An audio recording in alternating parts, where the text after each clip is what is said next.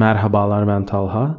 Biliyorsunuz podcast kanalımızda eğitim üzerine konuşuyoruz ve eğitim vermeyi hedeflediğimiz gençlerin çoğunlukla vakitlerini oyun oynayarak veya roman okuyarak geçirdiklerine şahit oluyoruz. Tabi bunlar haricinde de birçok uğraşları vardır fakat bu bölümde özellikle oyunların ve romanların eğitim sürecinde de doğrudan yer alabileceklerini, birer eğitim aracı olarak kullanılabileceklerini ifade edeceğim.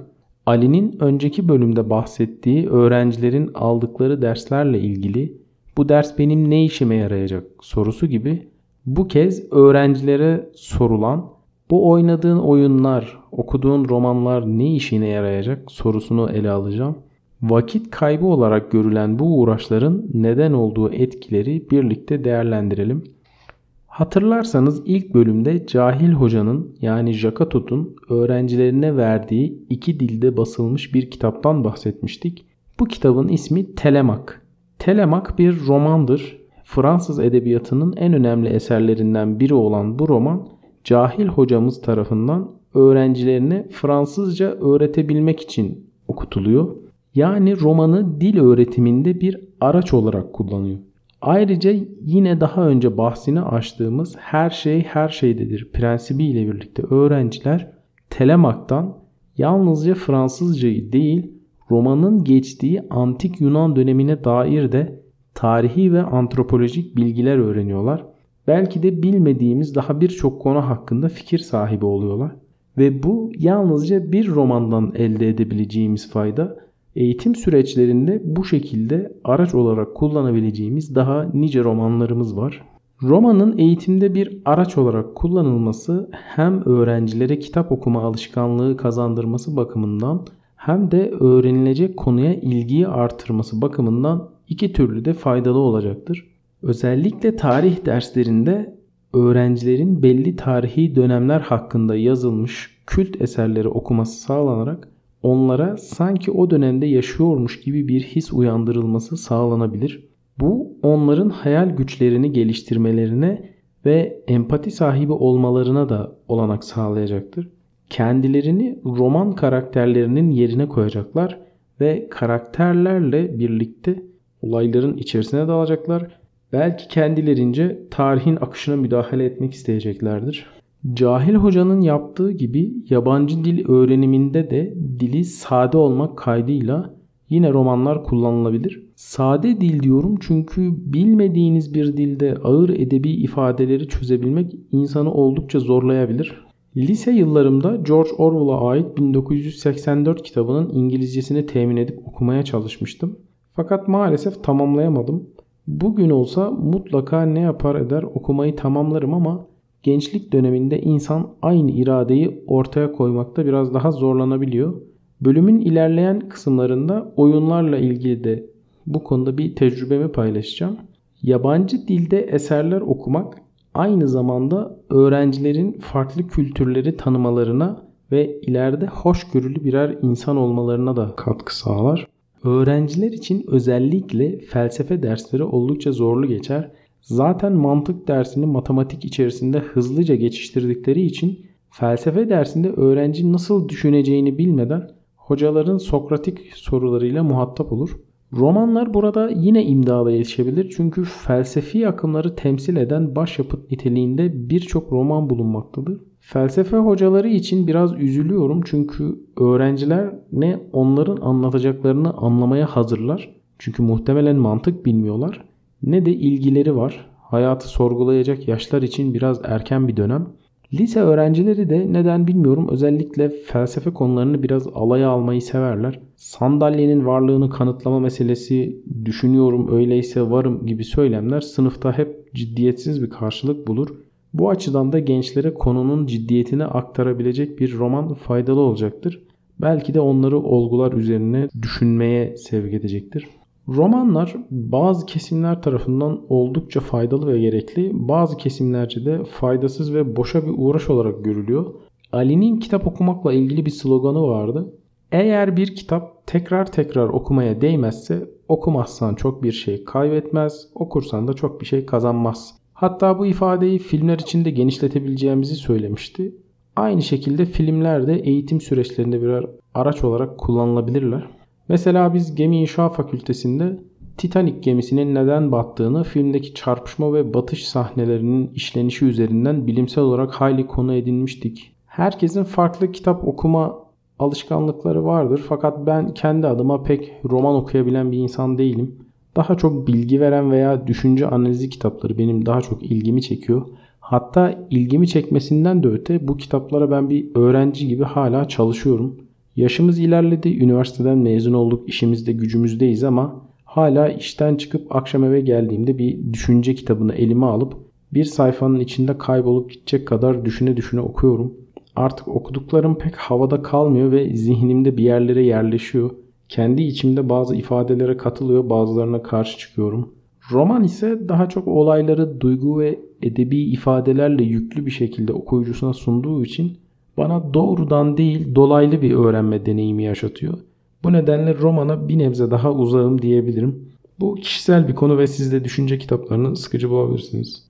Büyük Alman filozofu Immanuel Kant Eğitim Üzerine adlı eserinde romanların öğrencilerin zihnini edilgenleştirdiğini, roman karakterleriyle yapılacak empatinin dikkatlerini dağıttığını ve ezber yetilerini zayıflattığını belirterek romanlara karşı bir tutum sergiliyor. Ben bu görüşe katılmıyorum. Romanların eğitim süreçlerine iyi bir eğitim planı dahilinde araç olarak eklenmesinin birçok açıdan faydalı olacağını düşünüyorum. Roman okumanın faydaları üzerine yapılan araştırmalara baktığımda şunu fark ettim. Romanların okuyan kişide geliştirdiği özellikler eğitimin gerçek tanımında geliştirilmesi hedeflenen özelliklere çok yakın. Çoğunlukla bireyin toplumsal hayata uyumuyla ilgili yani. Toplumsal hayat içerisinde kişinin empati yapabilmesi, karşılaştığı durumları kritik edebilmesi, karar alma süreçlerini yönetebilmesi, duygu ve stres kontrolü sağlayabilmesi gibi sosyal yönde birçok etkisi olduğu gösterilmiş. Aynı zamanda dilin doğru kullanımı ile ilgili kendini ifade edebilme, kavramları tarif becerisinin gelişmesi, sağlıklı iletişim, okuma ve anlama becerisinin genişlemesi de eğitim süreçlerini doğrudan etkileyen konular. Neredeyse tüm klasik romanları okuduğunu söyleyen bir avukata pek roman okuyamadığımı söylediğimde bana şöyle demişti. Roman okursan insanların neyi neden yaptığını çok daha kolay anlayabilirsin. Sanırım bu kendisine mesleğinde de hayli faydalı oluyordur diye düşünmüştüm o zamanlar. Bu nedenle mesleğime de faydalı olabileceğini düşündüğüm için Jules Verne'in bilim kurgu türündeki romanlarını okudum ve hayli etkilendiğimi söyleyebilirim. Hatta onunkilere benzer kendi yazdığım bazı bilim kurgu hikayeler de var. Bunları belki ileride sitemizde ayrı yazılar olarak veya toplu halde bir kitap olarak yayınlayabilirim. Şimdiye kadar yayınlayabildiğim fantastik edebiyat türünde bir kitap var sadece. Sitemizin ana sayfasında bunun linkini bulabilirsiniz.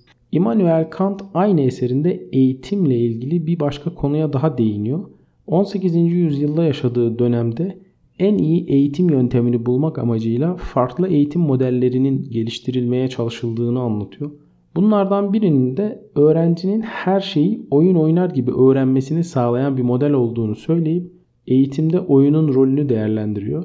Bu daha çok ilk öğretim çağındaki çocuklarla ilgili bir değerlendirme ve günümüzde oyun dediğimizde aklımıza gelen oyunlar o dönemdekilerden hayli farklı. Ama ben oyunları temelde ortak kılan özellikler üzerinden oyun eğitim ilişkisini ele alacağım. Şunu da belirtmekte fayda var. Bu oyunla öğrenme modeli ortaya çıktığı dönemde ciddi eleştiriler almış. Gençlerin eninde sonunda gerçek hayatın ciddi sorunları ile karşılaşacağını ve bu nedenle onlara verilecek eğitimin de ciddiyetle sürdürülmesi gerektiği vurgulanmış. Çocukların her şeyi bir oyun gibi algılayabileceğini ve bunun gençler açısından daha büyük sorunlara yol açacağı öngörülmüş. Bunlar elbette ki doğrudur ama yine de gençlerdeki oyun oynama arzusunu neden eğitimin bir aracına dönüştürmeyelim? Bu bir nevi krizi fırsata çevirmek gibi bir durum. Aynı romanlarda olduğu gibi oyunlarla da dolaylı bir öğrenme gerçekleştirilebilir diye düşünüyorum. Zaten bu bölümde de genel olarak bu düşüncenin etrafında konuşuyoruz. Öncelikle oyunların ortak özelliklerinden bahsedelim. Oyunlar bir bütündür. Yani başı sonu belli bir bütünlük içerisindedir. Oyuncunun algılayabileceği ve katılabileceği şekilde kuralları vardır. Bu nedenle oyuna dahil olduğunuzda Artık oyunun geçtiği ortamın bir parçası olursunuz. En çok izlenen dizilerden biri olan Queen's Gambit dizisinde satranç ile ilgili başrol karakterimiz şöyle söylüyordu. 64 kareden oluşan bir dünya. Orada kendimi güvende hissediyorum. Kontrolümde, egemenliğimde olabiliyor. Öngörmeye müsait. Zarar görürsem tek suçlusu benim. Bu ifadelerde oyunun genel özellikleri bir bütünlük içerisinde özetlenmiş halde. Oyunlarda yalnızca oyun içerisindeki bir amacı gerçekleştirmeye odaklanıldığı için gerçeklikten uzaklaşılır ve bu kişiye keyif verir.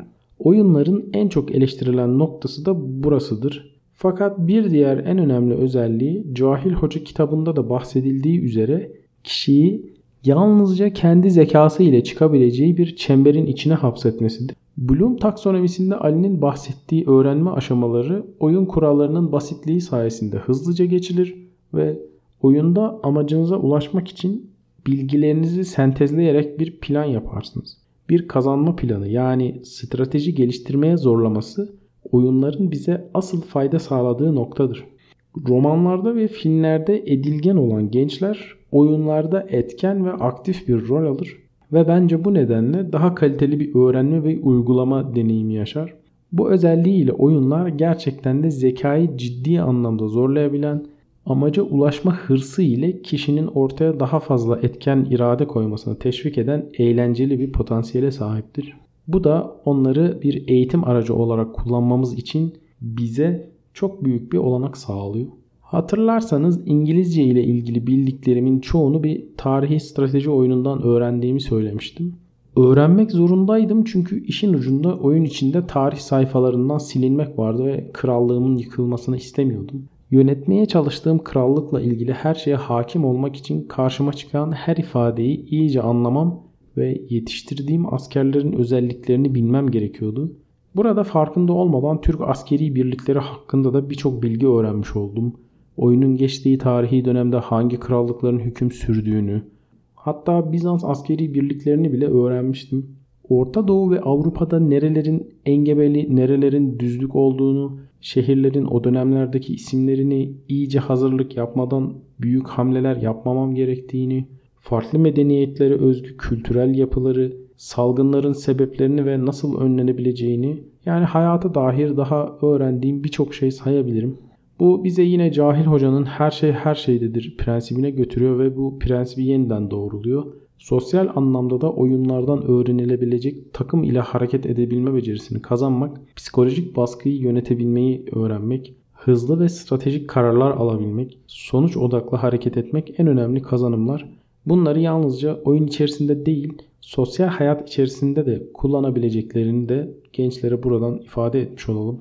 Yaklaşık aynı yaşlarda oynadığım bu oyunla İngilizce olarak okumaya çalıştığım George Orwell'ın romanı arasında bu oyunu uğraşıp bitirebilmem ve o romanı maalesef okuyamamamın sebebi oyunun etken olarak beni içine dahil etmesi ve beni zorlaması, bende irade ortaya koymaya teşvik etmesidir diyebilirim. Bu özellikle de oyun bence romanın bir tık daha önündedir. Bahsettiğim yalnızca bir oyun ve benim pek çok oyun oynamışlığım vardır. Her birinin dünyası farklı, her birinin bilinçaltımıza eklediği bilgiler farklı, hareketlerimize ve davranışlarımıza etkileri farklı. Çoğunluğun söyleyeceği şu düşünceye de katılıyorum. Oyunlar aşırı şiddet içeriyor, gençleri şiddete teşvik ediyor. Bilemiyorum bu soruna bir çözüm bulunabilir mi ama bilinen en eski oyunlardan olan satrançta bile bir nebze gizli şiddet vardır ilerlemek veya rakibi alt edip kazanmak için bir şeyleri yok etme fikri oyunlarda sıklıkla kullanılır. Bu konudan bahsettiğimde Ali bana şiddet davranışı ile oyunlar arasında bağlantı olmadığına dair Oxford Üniversitesi'nde yapılmış bazı çalışmalar gönderdi. 14 ve 15 yaş gruplarında yapılan bazı çalışmalarda oyun esnasında kaybetmeye ve ölmeye bağlı agresifleşmelerin olduğunu fakat bunun süreklilik arz etmediğini tespit etmişler. Bu da yine oyunların bir bütünlük içerisinde olmasından oyunda olan oyunda kalır gibi bir eğilimden kaynaklanıyor olabilir. Yine son dönemin en çok izlenen dizilerinden Squid Game dizisi de buna bir örnektir.